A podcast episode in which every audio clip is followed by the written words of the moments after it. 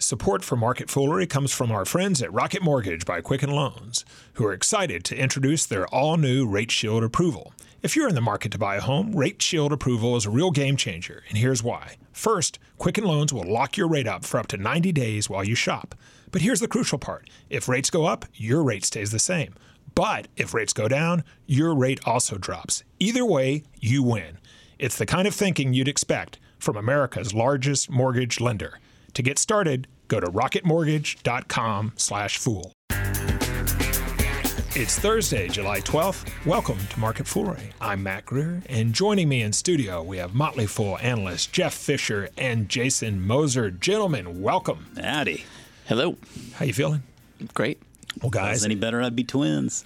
and I'm love lying. that. I I love great. that. I love that. Well, as as many of our dozens of listeners know by now, Chris is on a well-deserved vacation. I'm I'm just trying not to trash the place. Have So, you even know, heard from him? I have not heard from him, There and was that's one. a good thing. There was one thing at the beginning of this week. I, he normally does a radio interview with uh, folks up in Danbury, Connecticut.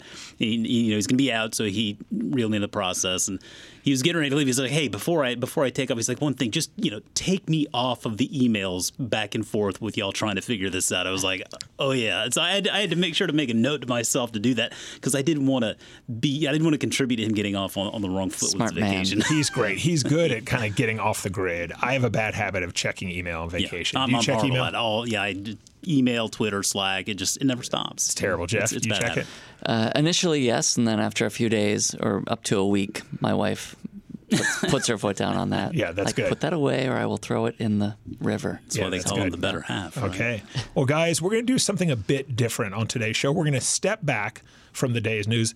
In fact, we're going to make our own news. So we're going to kick the show off by having each of you share what you think your headline is for the stock market here in July of 2018. We're also going to share some stocks we like. And, you know, we're going to have some conflict too. You got to have conflict, right? If there's going to be good drama, you got to have conflict. So, Is this a dramatic show though? I mean, are we okay. really? You know what? By conflict, I mean stocks you're conflicted But see over. what I'm doing right here. Here's conflict right oh, here. Oh, I missed it. I missed the cue. Not just a hat rack, mm-hmm. my oh friend. my gosh, not just a hat rack. Okay, so with all that in mind, let's begin. Jeff Fischer, your headline for today's market. Trade war uncertainty brings market volatility. Ooh, I like that. That's kind of a little Thank you. rhyme there. Thank you. today. I just came up with that right now, too. I did. Uh, before the show, you sent around what we're going to talk about today, or topics like this, this, and I purposely didn't prepare because I want to just see what, uh, what you know, comes naturally. I like if you it. if you spend too much time on it, anyway, I'm wasting time right now. um, but I think there's no question that that trade war concerns and the tariffs that are going back and forth between mostly now the U.S. and China is causing a lot of this market volatility, and with good reason, because in most cases politics do not effectively influence earnings by a great degree, but in this case, it, it truly could. The politics that are taking place could down the line affect the earnings achieved by the S&P 500 and by many companies. So it has a real possible implication for the market. Okay, so by extension, then, are you looking at any of your companies, any of the companies that you've invested in, any of the companies that you've recommended? Do you look at any of those companies differently because of the trade war or the prospect of a trade war? Well, the ones that, that we own, we make sure that we want to continue owning as long term as we are. This is a possible change in the story. And uh, so we, we check that box. And then when we're looking at new possible investments, yeah, we take in mind how could this be affected by a, a prolonged trade war. Uh, that uh, affected trade around the world, basically. So we do uh, we do consider it at least. That said, as fools, we are still trying to just buy companies that will be strong and grow over many many years, regardless of politics. But again, like I just said, these politics could actually come into play. Jason? Yeah, I like that. Um, the nice thing about our You system don't love really that, is- though. I heard a little reservation. No, I. I You better have a better headline. It- It's funny because Jeff and I, I think we, we have a word in common here, a theme in common in common with our with our headlines here. Because my headline, and I actually thought about this some, Jeff. So I don't know what you were doing. Sorry, I was Wow. busy. Wow. The I have con- I have there's the conflict. I have to think There's to the come up with this stuff. Embrace the volatility. It opens windows of opportunity. Wow. That's I want to go. pick that paper up. the beauty of our political system is when something goes so far in one direction and it proves to be bad policy, at least we have a system that can fix it over the long run. And, and so I think his point is spot on. You're still finding those businesses that you want to own for long periods of time because you're never going to see the, the needle move too far to one side and stay there for too long. But I do think we are at a point here. Uh, I mean, the volatility is plain. It's not an opinion; it's a fact. I mean, just uh, looking at data as of just a month or so ago, the S and P 500 has moved up or down at least one percent on 28 trading days already this year. And to put that into context, there were just eight swings of that magnitude in all of last year. So we can see that volatility in 2018 is not just an opinion. I mean, it really is a fact that's happening. I know a lot of people want to attribute that to this administration, and there probably is something to that, but I also think we are in a much different time now uh, in regard to the markets. Information travels so much more freely. Of course, when you have a president who embraces Twitter as he does and pretty much says whatever he wants without a filter, that can have an effect. I don't think that really changes uh, whenever he gets out of office. I mean, I think there's always going to be someone out there saying whatever they want. I mean, I think a lot of uh, our favorite CEOs at times get out there and use uh, Twitter and social media to defend their companies or communicate ideas or, or, whatever that may be. So I, I think with the volatility, it can be scary. But if you look at that from the perspective of we like to own businesses for long periods of time, that volatility can create opportunity to buy our favorite companies at a little bit more of an attractive price see the forest for the trees. It makes investing a lot, a lot easier. Okay, so I want to ask you the same question that I asked Jeff. When you when you look at your headline and your thesis, are there particular companies or maybe there's an industry that, as an opportunistic investor, you say, you know what, when that volatility kicks in, this is where I'm going to invest? Sure. I mean, I, I think I tend to look for businesses with very clear um, advantages, whether it's a network effect or whether it's a company that sells something and they have pricing power, uh, perhaps something that might be a little bit immune to trade wars, perhaps. And we'll talk uh, about at least one of those businesses in a little while. I don't want to give it all away right now. So Mac, he, he prepared. well, at I have to prepare. I mean, like if I don't, I'm coming in here just just a dumb look on my face and I don't have anything to say. Um, I mean, I, but I do think you, you look at businesses that are going to flourish regardless. I mean, look at Alphabet. I mean, regardless of economic conditions, search isn't going anywhere and it's not going to abate. Right? People are going to keep on using Google for whatever they need to find. I mean, Yeah, and it isn't in China anyway. So Exactly. I mean, your companies like Facebook, I mean, it could be argued that when people are looking to escape from reality, they're going to places like Facebook and Instagram. Those, those perhaps do better in, in times like these. Netflix. I mean, you just you look for those businesses that are kind of no brainers uh, in good times and in bad. And I think those are some examples. Yeah, and I, I agree. Once you get to the mindset where you view volatility as an opportunity, uh, if you're at a point in life where you can, As a window to opportunity, right? a window What was to it? up. Yeah. Thanks for the clarification. I would shorten Jason's headline, by the way. That's a long headline. Man, That's Taking good. up I a lot. like it. It's good, but I, I Everybody's just afraid. edited. So, like, volatility is opportunity? Embrace the volatility window.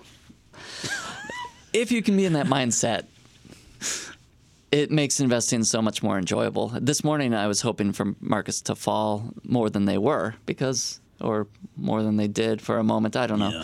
Uh, because it's always an opportunity if you have some cash that you want to put to work, and even better if you have a few stocks in, in particular that you've been waiting for to add to. That's a. Yeah, I want to ask a question. Actually, both of you. I mean, uh, Jeff, I value your opinion on this much more than I do Max because, well, let's just face it, Jeff's a smart guy. That's fair. That's Um, fair. I- I don't know it's about that. hurtful, hurtful, but fair. In It is all- hurtful. in all You know, seriousness. They're all different levels I would, of I would love the opinion here, though, because I think you're right. You you want to be able to embrace volatility. You want to be able to embrace stocks going down. It's like Buffett says when you're a net buyer of stocks, you're rooting for that price to go down in the short run. My question is. How do you get to that point? How did you get comfortable with the volatility? When did that happen for you? Has it happened for you? Because I, it's I, I feel very comfortable with it. I don't mind taking on pretty decent amount of risk. Uh, So I, I think perhaps a lot of that just came from the fact that I've been investing for so long.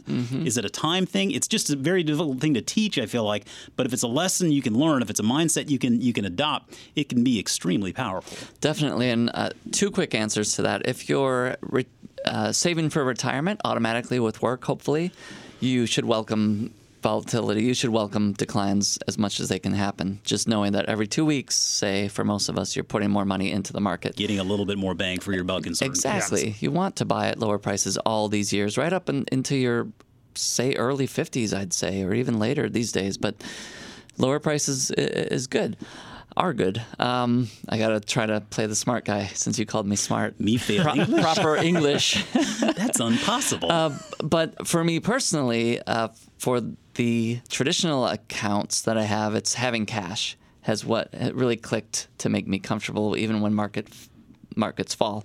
So typically, I have twenty ish percent cash Oh, and up, and that means, yeah, I look forward to opportunities to buy on, on I like that. Keep a nice cash cushion there. I mean, a lot of people at this point in time would argue that you should really be fully invested because the market is, is obviously doing so well. I mean, Yep. um, and to I- be on, to be fair, always honest, but to be fair, I probably I would have better returns if I'd been fully invested all these all these years. Probably. maybe so. I mean, I'm like you though. I like keeping a little bit of a cash balance in there, Mm-hmm. no matter what uh, the conditions. No, as would I. I mean, I think what's helped me the most is what Jeff just said is like looking back on my history when I tried to dart in and out of stocks as a younger man, as a much younger man, I just got my hat handed to me. hard and, to and yeah, it is hard to do. And and you feel like and there's stretches and Jeff, we um, started around the same time, but in the late nineties, you know, I owned Dell and I owned eBay and it's almost it's almost worse when your first like significant investing experience are are these two stocks that are big winners because then you Yeah. start thinking, you know what? I've got this genius. You start mistaking, you know, luck for genius. And I'm not saying it was all luck, but yeah, it breeds overconfidence. Yeah. And then I started spinning off into companies like JDS Uniphase and company Ariba that Reba. that you know the, the big thing that it was going to be the eBay of B2B. I don't even know what that means, by the way. I just I know what it means for me. It means that you buy at 187 and it goes down to like one. Um, but yeah, it breeds overconfidence. So I think in looking back at my own history and realizing that I was not very good at trying to kind of dart in and out. Um, that that has been very instructive, and it's helped just kind of calm the waters and let me just kind of buy, not buy and hold, but buy to hold. The Yep. intent is to hold unless something extreme happens. Good stuff. I think that those are all great answers. I, I mean, I, I tend to agree. And something you you noted there, having some failures early on, or just going through some difficult times. I feel like one of the best things that could have ever happened to us as investors was going through the financial crisis. Right? I mean, I feel like the housing crisis, the financial Yeah. crisis that, that came uh, with that. I mean, those are tough times, but man, it really taught you a lot. And uh, and I think uh, we're all we're all better for it. I agree. I think the most underrated attribute of a CEO, hands down, is humility. Because if you're not if you're not humble, then you're not open to other possible solutions. You're not adaptable. You're not going to. I mean, it just humility. I think is huge. Now there may be some exceptions. You could argue that like a guy like Steve Jobs maybe wasn't that humble, um, but you know what? That's that's the exception to the rule. Yeah, I was going to say that's the exception on the rule. No. I mean, Kevin Plank, you could say, not very humble, and he kind of got called on it. That's right. It's not working out think too it taught him a little bit of a lesson. And in a way, Jobs had humility by setting such a high standard for himself. Everything had to be perfect. Ah, the product that. had to be perfect, and that was yeah. I like that. Okay, well let's let's move on to our next question. Speaking of all this volatility, how about one stock you like no matter what? Obviously, the, the the future is uncertain, especially the short term. One stock you like no matter what. You know, Max, so I did think about this a while, and I didn't really like any of my answers, although I believe in all of them. But one that came to mind, surprisingly, was Facebook, mainly because it's it's gone through so many troubles, and I don't think Jason is a fan, but troubles and and uh, still has a lot of. Uh, Bruises and black eyes, deservedly so, but it's inexpensive. It trades in the mid twenties price to earnings multiple on year forward estimates. And for Facebook is inexpensive. That may be surprising to hear for some people. yeah, yep. It looks inexpensive on the earnings power that it has. Wow. Um, that said, they are going to increase spending a lot the rest of this year, but probably not quite as much as people estimate. Hopefully.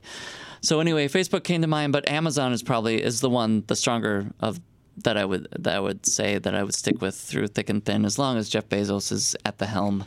Um, if you take him away, then you have someone new, someone uncertain, running what's become a very complex, giant, sprawling operation. Yeah, the jockey matters a lot in that case at this point, doesn't it? oh, that seems yeah. If Bezos left, I would not feel great about Amazon. No. But, but right now, as long as he's driving the the bus, and free cash flow is there, and uh, they keep exploring new avenues to grow. I think Amazon is probably the most fascinating company of our of our times right now. Yeah, that was a name that definitely uh, came came across my mind, and and I mean you're right. I'm not a fan of Facebook at all. Uh, the the offering, the platform, I don't like it. I just don't use it. Um, um, that said, I, I, am bullish on the stock because I mean, you, you, just it's hard to compete with networks of that size, and when you have like multiple networks that size, I, it just they're going to make some money even in even in bad times. And I think you're right. They uh, people are going to go use those services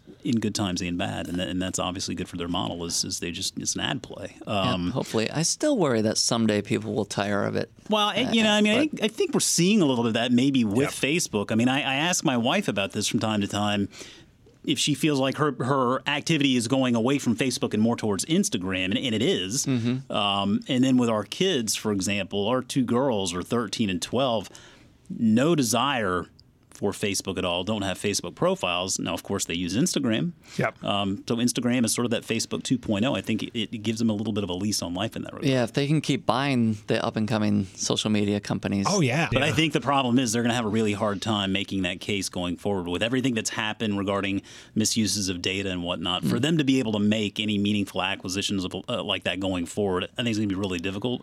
The good news for them is I don't think they're in any rush right now because oh. with WhatsApp, Messenger, Instagram Instagram. Still got a lot of ways to go with those. Mm-hmm. Um, I'm going to go a little bit further away from the tech side of things. And I, I got a question the other day on Twitter from a buddy, Mike Balone, who was asking me about a stock sort of of this nature, a defensive idea, something I felt like would do well in thick and thin. He had uh, asked my opinion on McCormick, and I think anybody who listens to this show knows that I love McCormick. I never bought McCormick, and no. it torments me. No, every I, every quarterly earnings, I just die a little. I, I should just buy it. I, I, didn't buy, buy it. it. either, and I think you know, as much as I pay that company for their products, I should have bought those shares, and maybe I still will. But I think. Uh, for me, I mean, this is a business that is going to do well in good times and bad. They really own that aisle of the grocery store. And if you're not buying the McCormick brand label, and you're buying the private label, well, guess what? McCormick has a pretty robust private label presence as well, not to mention the industrial side. And, and they call that now flavor solutions. So it's like there's real science going on there. And I still remember so well visiting uh, their headquarters in Hunt Valley back in I think it was 2011. And so my thinking is that I've liked this stock basically ever since I've been here at the Fool. That's eight years and, and counting in the stock is has performed very so well. So what's it going to take? Uh, I, I, I don't know. Maybe, You're such a tease. Maybe you I need to visit to, the headquarters. Maybe I need to add it to the war on cash basket. That's the only way it'll convince me. I guess that's what prompted me to buy all four of those. Was Chris and I kind of calling it on each other? But I, I mean, it is. I got you. Know, Mike Olson here gave me the opportunity to get a dividend recommendation out there in front of our members from a Market Pass last month and I was able to go with McCormick, and he and I both like it. I think there was a lot of skepticism when they initially made that RB Foods acquisition. Uh, it was a little bit out of their wheelhouse, and then it was French's mustard and Frank's Red Hot sauce. So uh, there were some questions as to whether they'd be able to really pull that off. I think they've proven their case. I think that this is a business that will do well in good times and in bad. It's a dividend aristocrat. That dividend will continue to grow, and this RB Foods acquisition has turned out to be a real smart move. Management's been there for a long time. There's just a lot of good reasons to own this company. Um, a, a, just a, the quintessential buy to hold investment. I like it. And Jason, I bet 40% of our dozens of listeners thought one of us would say MasterCard or Visa. That's distinctly possible. But I, I thought for sure for that reason. I thought for sure, or I thought that Teladoc was going to make an appearance.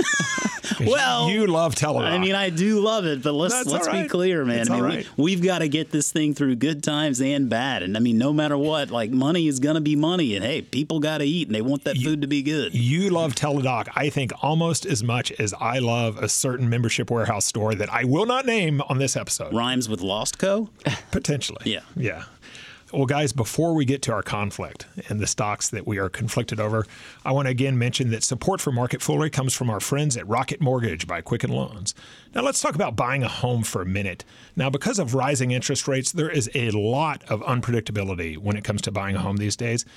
It's causing a lot of anxiety with folks. And guys, we don't like anxiety, right? Do I lock? Do I float? No, What does it even mean? It is not a good thing. Well, our friends at Quicken Loans have you covered, and they're doing something about it. They're calling it the power buying process. Here's how it works Quicken Loans will verify your income, assets, and credit in less than 24 hours to give you a verified approval. This gives you the strength of a cash buyer. Then, once you're verified, you'll qualify for their all new exclusive Rate Shield approval. First, they'll lock your rate up for up to 90 days while you shop. Now, here's the best part, guys. If rates go up, your rate stays the same, but if rates go down, your rate also drops.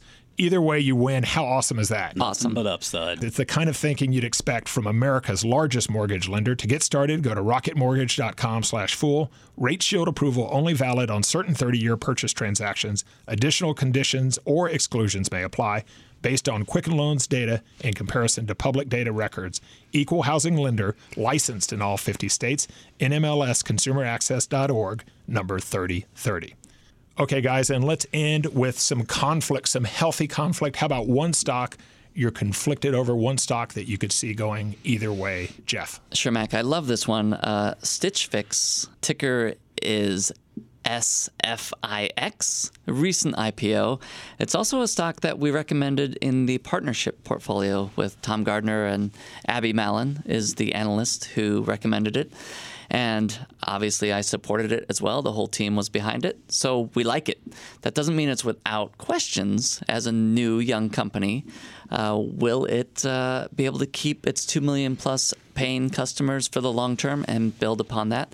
My, my concern kind of rotates around the idea that they may lose customers after a certain amount of time. Um, and so even though they'll keep getting new customers to, to try the service, uh, given that they're a young company, if they're churning customers, it would affect the stock badly quickly. So, for those who don't know, very quickly, and most fools listening do, Stitch Fix uh, ships you clothing to your house. You try it on, you send back what you don't want to keep, and you pay a sub- subscription to do this, and you pay for the clothes. And uh, over time, it gets to know you better and better. So you should be getting a lot of clothes that you like. So interesting business model. They have the lead. They have great buzz. They have a great CEO. Uh, great results so far. Uh, we're happy to have recommended it because it's doing very well. But longer term, it's going to be really interesting to see how they sustain.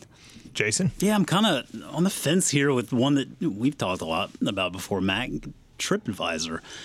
I mean, it's it's it's been a long time, right? I mean, I, have owned this stock personally for about three years. Love the service. Don't know about the stock. Yeah, it's it's it's about twenty percent down. I mean, it's been more disappointing than a box of raisins on Halloween. But I think that it's it's possible that this company is maybe turning the corner a little bit. I think a lot of the trouble stem from their move to try to become more like a pri- uh, uh, Priceline, right? Trying to become a more like an OTA, an online travel agent, and they were trying to get in the hotel booking business, and, and it was just a, it was a bad business decision. It didn't work, and and they invested a lot of money, and they didn't realize much of anything on, on that investment, and it, it put them behind for a couple of years they have gotten through this this period, right? They they sort of recognize the error of their ways, re, re sort of structuring the business, getting focused more on what they do really well, which is getting out great information to all of their users. And, and like you said, I love the platform.